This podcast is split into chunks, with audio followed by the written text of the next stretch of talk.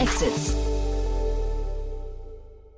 Hallo und herzlich willkommen zu Startup Insider Daily in der Vormittagsausgabe und damit zu unserer Rubrik Investments und Exits, in der wir Expertinnen und Experten der Venture Capital Szene einladen und mit ihnen über aktuelle Finanzierungsrunden und Exits sprechen und sie analysieren. Heute zu Gast ist Dorothea Gotthardt, Investment Manager bei Capnamic. Thema ist unter anderem WorkVivo, die App für Mitarbeitererfahrungen, hat in einer Series B Finanzierungsrunde zweiundzwanzig Millionen U S Dollar von Tiger Global erhalten. Das neue Kapital soll dazu verwendet werden, das Angebot des Unternehmens weiterzuentwickeln und eine Reihe neuer Funktionen einzuführen, die darauf abzielen, die Mitarbeiterinnen und Mitarbeiter von Hybridunternehmen zu beschäftigen, zu informieren und wertzuschätzen. Außerdem sprechen wir über die fünfundzwanzig Millionen Euro Series A Runde von Cellus. Das Münchner Deep Tech Startup optimiert die Leiterplattenentwicklung mithilfe einer K I. Angeführt wird die Runde von Earlybird Venture Capital mit Beteiligungen von Deutsche Invest Capital Partners und den bestehenden Investoren Speed Invest und Plug and Play. So viel in aller Kürze vorweg. Ich übergebe an Jan Thomas. Gleich nach den Verbraucherhinweisen geht's los. Viel Spaß und bis später. Startup Insider Daily. Investments und Exits. Super, ja, ich freue mich. Dorothea Gotthardt ist wieder hier, Investmentmanagerin von Capnamic. Hallo Dorothea. Hi Jan, ich freue mich ebenso. Ja, super, dass du wieder da bist und tolle Themen mitgebracht hast vor allem. Aber ich würde sagen, wie immer, wir fangen an mit ein paar Sätzen zu euch und auch einem Investment, was ich neulich schon mit Enrico besprochen habe, wo du ja vielleicht auch noch ein paar Sätze zu sagen kannst. Super gerne. Mhm. Ähm, vielleicht starte ich ganz kurz mit uns. Ähm, mhm. Dorothea, ähm, ich bin Investmentmanagerin bei Capnamic, äh, seit drei Jahren jetzt dabei. Ich leite bei uns das Berliner Büro und Capnamic ist ein klassischer Frühphaseninvestor, ähm, ursprünglich aus Köln, haben aber mittlerweile auch Büros in Berlin und München und wir investieren primär, würde ich sagen, in B zwei B Tech Solutions, also ähm, wirklich Themen, wo man sich auch manchmal ein bisschen tiefer reinfuchsen muss, mhm. ähm, und das ab der Pre-Seed-Phase mittlerweile. Ähm, jetzt investieren wir aus unserem dritten Fonds, hundertneunzig Millionen Euro groß und dann Pre-Seed Seed Series A mit starkem Fokus auf den Dachbereich. Mhm. Und ich habe gerade Enrico Mendes schon äh, angesprochen und das ist ganz mhm. lustig, weil wir beide haben letztes Mal über Graswald gesprochen, über das habe ich mit ihm auch nochmal gesprochen, weil es ein Lake Star Investment war und jetzt äh, ein anderes Investment, da wart ihr sogar dann beide zusammen im Cap Table, ne? Ja, so, so klein ist die Welt. Ich wollte gerade sagen, das hast du ein bisschen so gemauschelt, hat man den Eindruck. Ne? Nein, wir reden gar nicht miteinander. Nein, ja. Genau, nee. Das Investment, was du, was du angeteasert hast, äh, sage ich mal, das ist Bots and Us. Ähm, da sind wir in der Seed-Runde in zwanzig zwanzig eingestiegen mit Kindred Capital. Und jetzt, äh, letzten Monat war die ähm, Seed-Runde dann mit Lake Star. dreizehn Millionen Euro insgesamt, Lake Star und Mass Growth und Bots and Us ist ein Team aus London, ähm, und die machen, sind gestartet mit autonomen Robotern ähm, für Public Dynamic Spaces, äh, haben wir mal gesagt, also wo auch wirklich viele Leute rumwuseln, wo viel passiert, ähm, und sind aber mittlerweile eine super intelligente Datenplattform für Warehouses. Das heißt, die Roboter fahren durch Lagerhallen, zeichnen das Ganze in Realtime auf, können alles verstehen, was da los ist, beispielsweise bei der Daten, äh, bei der Warenannahme, und können dann dieses ganze Warenhaus mit Digital Twin abbilden, sodass ich als äh, Logistiker immer weiß, wo ist denn jetzt gerade was? Ist das mit Schaden schon angekommen? Wo ist noch Platz? Und mit diesem digitalen Zwilling kann man dann einfach die ganze Lagerlogistik substanziell äh, verbessern, weil aktuell wird dann da echt teilweise gesucht, oh, wo ist denn Paket bzw. Palette X Y Z? Laufen die Leute mit ihrem Klemmbrett rum. Solche Themen mag ich immer besonders gerne, wo es noch Klemmbretter gibt. Und ähm, genau, das ist Bots and Us. Und muss man sich wirklich mal angucken, unsere Webseite, die, die Bots sehen wirklich auch fantastisch aus. Ich glaube, Enrico hat sie verglichen mit äh, R zwei D zwei, aber halt in, ja, in, in, ja. in Hochformat, ne? So ein mhm. bisschen sehen sie aus, ne? Ja, genau, die heißen äh, M I M, M I M. Aha. Und äh, ich durfte sie schon ein paar Mal treffen. Äh, das ist echt äh, super cool. Als äh, Robotics-Liebhaberin äh, ein Investment, äh, das sehr viel Spaß macht. Mhm. Und wahrscheinlich auch da K I ein Thema. Und das ist vielleicht dann die Brücke zum, zum Thema von heute, ne? Ähm, was du mitgebracht hast, also einen der beiden Themen. Aber K I ist wahrscheinlich in den meisten Modellen gerade nicht mehr wegzudenken, wenn es um Software geht, ne? Das, äh, das stimmt, wobei da mal die Frage ist, da sind wir auch recht kritisch, was ist denn überhaupt K I? Mhm. Ähm, bei Bots and Us und auch dem Thema, was ich äh, als zweites bespreche, kann man, glaube ich, sehr stark au- davon ausgehen, dass es auch wirklich künstliche Intelligenz ist und sophisticated künstliche Intelligenz, sage ich mal. Mhm. Es gibt aber auch Themen, da sind das etwas schickere Datenbanken. Da muss man immer mal nochmal hinter unter die Haube gucken, was denn da wirklich vor sich geht. Ja, oder auch nur ein gutes Pitch-Deck, wo drinstehen will, wir, wir werden viel mit K I machen, ne? Oder ja, so, ja, das ja. ist äh, klingt, das klingt ist, halt sehr äh, gut. Ne? War, war wahrscheinlich vor zwei Jahren auch ein, weiß ich, ein Sure-Shot, ne? Da hat man wahrscheinlich irgendwie, was die Investoren noch nicht ganz so drin waren im Thema, konntest damit wahrscheinlich sehr gut punkten. Jetzt glaube ich, der kritische Blick, den, den haben glaube ich recht viele wie ihr, ne? Ja, und weil es halt auch einfach jeder drauf schreibt, ja, ja. deswegen guckt man einfach noch mal ein bisschen tiefer, ja. was ist denn wirklich da? Und ich sag mal, es gibt verschiedene Level von K I. Mhm. Ähm. Genau. Und das nehmen wir aber vielleicht als Brücke dann, um, um über Cellus zu sprechen, heißt das Unternehmen, mhm. ne? Genau, Cellus heißt das Unternehmen. Äh, einige werden es vielleicht noch kennen als Continuity. Ähm, so hießen die, ich glaube, die ersten zwei oder drei Jahre. Ähm, und genau, die haben gerade ihre Series A-Finanzierung abgeschlossen. Und äh, darüber würde ich gerne heute sprechen. Mhm. Und die ist stattlich, ne? Muss man sagen. Ja, die ist, äh, die ist echt solide. fünfundzwanzig mhm. Millionen Euro. Das ja. sieht man ja im Moment nicht super häufig. Mhm. Ähm, Earlybird ist neu dazugekommen und äh, Deutsche Invest Capital Partners. Mhm. Ehrlicherweise kannte ich die nicht. Äh, ähm, wollte ich dich fragen, kann ich auch nicht. Okay. nee, nee. Sie sind sehr groß wohl. drei Komma fünf Milliarden Assets under Management habe wow. ich gesehen. Scheint aber eher so in die P I-Richtung zu gehen. Und seit einiger Zeit machen die auch hier und da mal Tech-Investments, aber interessant auf jeden Fall. Total, ja. Und äh, vielleicht sprechen wir mal drüber, was die machen, weil das ist auch ein interessantes Feld. Ähm, denn, ja, denn ich hatte die, also wobei, das ist jetzt auch überhaupt keine Aussagekraft, aber ich hatte das, das Thema überhaupt nicht auf dem Schirm, ja. Ja, das, äh, und das liebe ich so an diesen B zwei B-Themen und Deep-Tech-Themen, sage ich mal, mhm. wenn man wirklich unter die Haube schauen muss, erstmal versteht und dann wie mit so einem Röntgenblick auch durch die Welt schaut und Sachen anders sieht. Mhm. Ähm, und hier geht's, jetzt hab ich, bin ich schon wieder abgedriftet, bei Cellus geht's auf jeden Fall um die Chip-Entwicklung. Das ist eine Plattform für die autos- automatisierte Chip-Entwicklung und Chip ähm, oder ich glaube, man sagt äh, richtig Leiterplatte, aber Chip äh, kennen ja vielleicht alle. Chips sind im Endeffekt das, was man jetzt vom Computer kennt, vom Handy kennt, aber ich sitze hier gerade im Homeoffice in meiner Küche und ich habe eben mal rumgeguckt. Ich will gar nicht wissen, wie viele Leiterplatten noch in irgendwelchen anderen Sachen sind. Äh, alles, was elektronisch ist, hat Chips. Und wenn wir jetzt dran denken, dass auch immer mehr Gegenstände smart werden, kann man sich nur vorstellen, was das für ein enormer Wachstumsmarkt ist. Mhm. Und da geht's, ich habe mir da, die haben so Videos auf, bei sich auf der Seite, ich verstehe richtig, es geht primär um das Design, ne? Genau, und ähm, also wie funktioniert das Ganze vielleicht erstmal? Ich habe gerade schon gesagt, Chips sind überall, alles was elektronisch ist. Und ähm, klassischerweise ist es so, so ein Chip, da ist extrem viel kleine Hardware drin. Mini-Kabel, dann Netzteil, also wirklich extrem viele, viele Sachen und alles muss aber auch immer kleiner werden. Das heißt, es ist sehr großer Druck darauf, dass diese Chips günstiger werden, kleiner werden et cetera. Und all diese Einzelteile müssen aber ordentlich angeordnet werden. Das heißt zum Beispiel, die Kabelwege müssen kurz sein, was was heiß läuft, darf nicht neben dem Netzteil sein. Da gibt es verschiedenste Anforderungen, die auch extrem variieren, je nach, ähm, je nach Lösung, die man baut. Und das machen heutzutage, oder sagen wir mal vor Cellus, machen das Ingenieure, höchst ausgebildete Ingenieure, oft auch mit Pen and Paper, also äh, wieder was ich sehr ja. spannend finde, genau, auch mit ja. einem Klemmbrett. Die haben dann solche ähm, Schaltpapiere, mhm. ähm, Schaltpläne, sorry, so heißt das, Schaltpläne, wo die ganzen einzelnen Teile nebeneinander sind und dann geschaut werden muss, wie hängen die zusammen et cetera. Mhm. Hochkomplex, dauert sehr lange und ähm, das automatisiert Cellus mit ihrer mhm. Plattform. Und ich deswegen erklärt es auch so die Runde, glaube ich, und die, das, weil das Marktpotenzial einfach gigantisch ist, ne, hat man den Eindruck. Also das ist so. Ja. Ich, ich ja. hatte, als ich das Video gesehen habe oder, oder die ein, zwei Videos, habe ich gedacht, hm, vielleicht ist der, der Chip-Standort Deutschland doch noch nicht hoffnungslos verloren. Vielleicht nicht. Ich denke, die werden aber auch verkaufen an äh, Hersteller aus Taiwan und, äh, sage ich mal, den herkömmlichen äh, Chip-Ländern. Mhm. Ähm, aber ja, auf jeden Fall. Ja, und d- das wäre auch ein Thema für euch gewesen, würdest du sagen? Wahrscheinlich schon, ne? Ja, auf jeden Fall. Ja. Also ich habe gerade gesagt, dieses vor allen Dingen diese klassischen Industrien, die durch Technologie disrupted werden, um mal eins der V C-Favorite-Wörter zu nutzen. Mhm. Ähm, das ist auf jeden Fall, was wir uns gerne anschauen. Ähm, technisches Team, ähm, sehr interessant, ja. Mhm. Ein paar Business Angels noch dabei jetzt bei der, bei der Runde und äh, zum ersten Mal habe ich gesehen Mart- Martina Köderitz, das ist die ehemalige Deutschlandchefin von I B M. Die habe ich noch nie in einem Cap-Table gesehen. Fand oh, ich auch das, ganz cool. Äh, ja? Das hatte ich gar nicht gesehen, um mhm. ehrlich zu sein, aber zeigt ja auch nochmal, wie wichtig das Thema ist, dass sie dann da einsteigt mhm. mit ihrem Hintergrund. Ähm, und cool. Wahrscheinlich auch ein toller Door-Opener dann für, für weitere, ähm, also wahrscheinlich ist es ja irgendwann auch ein Vertriebsthema, ne?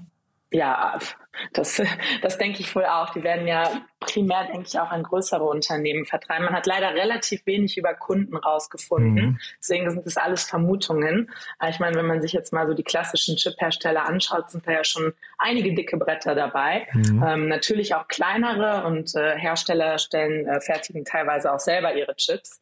Aber ähm, der Vertrieb ist da sicherlich ein Thema, vor allen Dingen, wenn man halt immer diese Brücke schlagen muss aus sehr traditionellen Prozessen in ähm, ja, hochdigitalisierte Prozesse mit künstlicher Intelligenz. Mhm. Also ich hatte gelesen, eintausendachthundert Entwickler nutzen, nutzen die Plattform, mhm. und das ja. ist ja erstmal, finde ich, ein sehr smarter ähm, Vertriebsansatz, ne? Wenn du versuchst, dann quasi mit den Anwendern halt direkt in Kontakt zu, also wenn, wenn man das möglichst barrierefrei macht und dann äh, die das zumindest mal testen können, ne?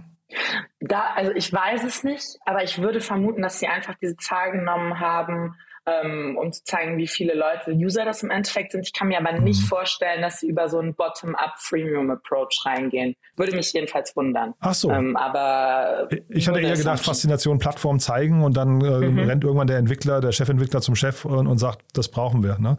Ja, ja. Logisch schon, aber ich habe das Gefühl, dass das Kernprodukt ähm, aus diesem ganzen Design, Automatisieren et cetera, ich wüsste nicht, wo man da den Cut reinhauen soll von der Paywall. Ja. Ähm, das ist ja dann oft die Frage. Ähm, das habe ich jetzt nicht gesehen auf der Website, wo ich mir gedacht habe, das wäre ein easy Freemium-Produkt. Mhm. Das scheint alles direkt sehr tief zu gehen. Und, mhm. ähm, aber wer weiß, das ist nur eine Vermutung meinerseits. Ja, aber sehr cooles Thema, finde ich. Ne? Ja, absolut. Und du hast ja noch ein zweites Thema mitgebracht. Das ist äh, auch spannend, auch wenn es kein, kein Thema aus Deutschland ist, glaube ich, ne? Nee, genau. Es ist ein Thema aus Irland. Ähm, und das ist auch ein Thema, da gibt es äh, so einige. Tatsächlich äh, sind wir auch bei einigen investiert aus dem, äh, aus dem äh, größeren Bereich. Mhm. Das ist einmal äh, WorkVivo heißt das Unternehmen. Ähm, Irland, ich habe es schon gesagt, zweitausendsiebzehn gegründet.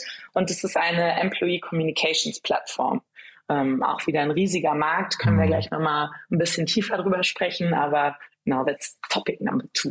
Ja, also ich habe mir die Seite angeguckt, das klang für mich fast sogar noch nach ein bisschen mehr, also fast wie so eine Art Betriebssystem, ne? Also für die, für die, also die, wenn ich es richtig verstehe, sie zielen ja auf hybride und Remote-Teams, die jetzt eben nicht zusammen im Büro sitzen, ne? Mhm. Und ich würde sogar das Thema Büro fast ähm, noch mal ein bisschen ausklammern. So wie ich das gesehen habe, ähm, sind die äh, Märkte, die sie targeten, primär so wie Automotive, Frontline-Worker, ah, ja. Manufacturing, Retail.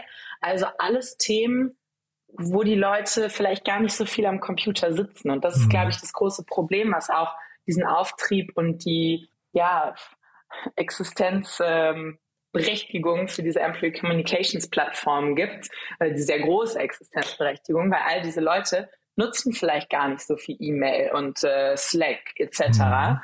Mhm. Ähm, und da kommt dann halt beispielsweise so eine WorkVivo ins Spiel. Es ist eine, ähm, also es ist eine Mobillösung, das heißt auf dem Handy, ähm, in dem Video sah es fast so ein bisschen aus wie Facebook oder Instagram, mhm. auf dem Handy kann man dann runterscrollen und sieht so die wichtigsten News, ähm, die im Unternehmen passiert sind, kann mit anderen Leuten chatten, kriegt Nachrichten, ähm, all sowas. Also ja, in ja. die Richtung geht das, glaube ich. Genau, also der Kommunikationsteil mache ich sofort einen Haken dran, aber ich hatte eben mhm. so das Gefühl, sie gehen weiter und, und wollen eigentlich auch diesen kulturellen Teil noch sehr, sehr featuren, ne? Dass man halt eben auch so mhm. für, weil ich glaube, das ist so nach wie vor ein bisschen offenes Thema, wie gut Remote-Teams eigentlich in der, in der Teamkultur funktionieren. Und ich glaube, da brauchst du eben solche Tools hier, ne? Total, gab es ja auch so... Ähm, Kampagnenmanagement et cetera. Du kannst mhm. alles liken, ähm, wirklich interagieren miteinander. Ich glaube, das ist extrem wichtig, um Remote überhaupt handelbar zu machen. Mhm. Und das hast du ja gerade schon angedeutet, weil man hat auch zeitgleich das Gefühl, der Markt ist relativ stark, wird er geflutet mit verschiedenen Konzepten, die aber alle so ja, in, ja. in eine gleiche Richtung gehen und wahrscheinlich vor allem die gleichen Zielgruppen adressieren, ne? Also auf der anderen Seite mhm. quasi, dann kriegt man, ich weiß nicht, als Einkaufschef von so einem größeren Unternehmen wahrscheinlich im Tagesrhythmus eine Mail im Sinne von, hey, wusstest du eigentlich schon, uns gibt's auch noch. Und ja. was ist denn dahinter kriegsentscheidend? Ähm, ich gehe mal ganz stark davon aus, welche Integration, also erstmal, was brauche ich überhaupt alles? Wie gesagt, hier ist es jetzt dieser Feed, ähm, andere haben dann vielleicht noch bessere Dateimanagementlösungen. Kampagnenplaner et cetera. Also das Produkt, da gibt es schon, glaube ich, Differenzierungen. Ähm, ich habe mir jetzt ein paar Player auch nochmal genauer angeschaut.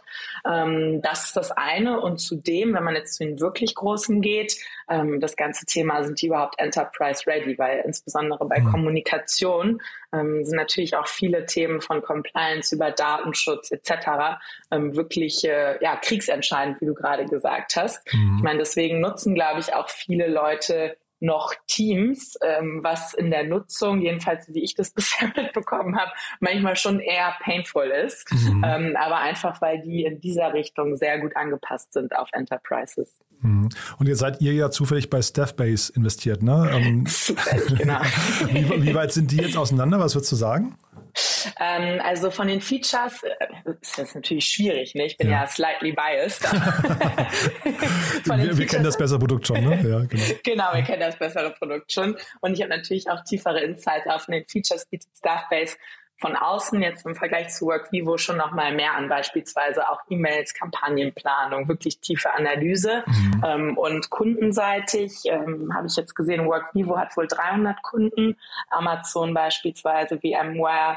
Ähm, ich habe auch mal durchgerechnet äh, mit einer Million User, das müssten dann so dreitausend Nutzer pro Firma sein, also noch nicht so super Enterprise. Ähm, und Staffbase ist bei zweitausend Kunden mhm. und ähm, viele davon wirklich im richtig, richtig großen Enterprise-Segment. Und ich glaube, das ist halt eine der großen äh, Differenzierungen. Ähm, es gibt ja auch noch Koyo beispielsweise oder Flip, die gerade mhm, eine dreißig genau. Millionen Stuttgart, Series A ne? gemacht ja. haben, mhm. genau, Stuttgart.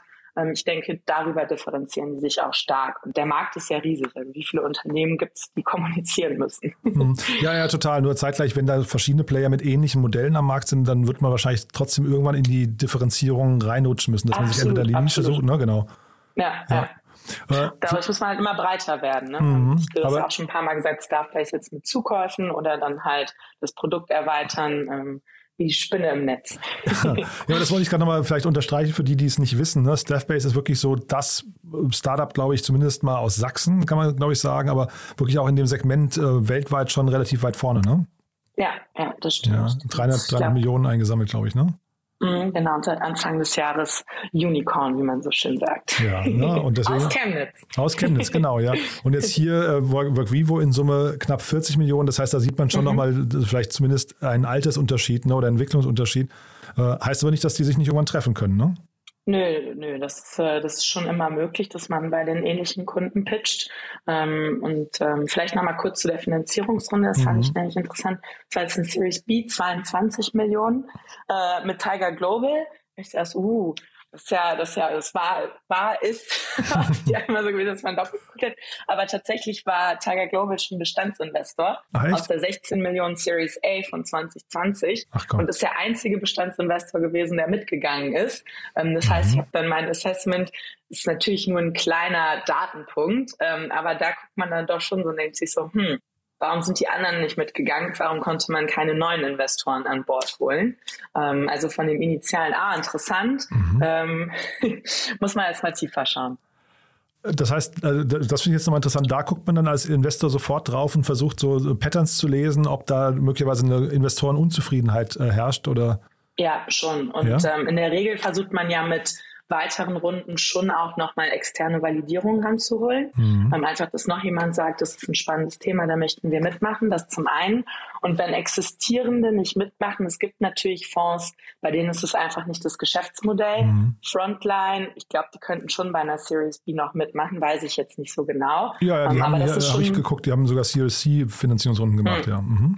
Und das sind schon so eine Signaling-Sache, dass ja. man als Bestandsinvestor dass drauf geguckt wird, hm, macht der Bestand mit oder nicht? Das mhm. äh, werden wir dann auch oft in Follow-on-Finanzierungsrunden direkt gefragt, macht der Bestand mit? Ähm, ja. Deswegen, ja. ja, spannendes Signaling. Macht es wahrscheinlich dann für die Gründer umso schwieriger, wenn die nicht mitmachen, ne?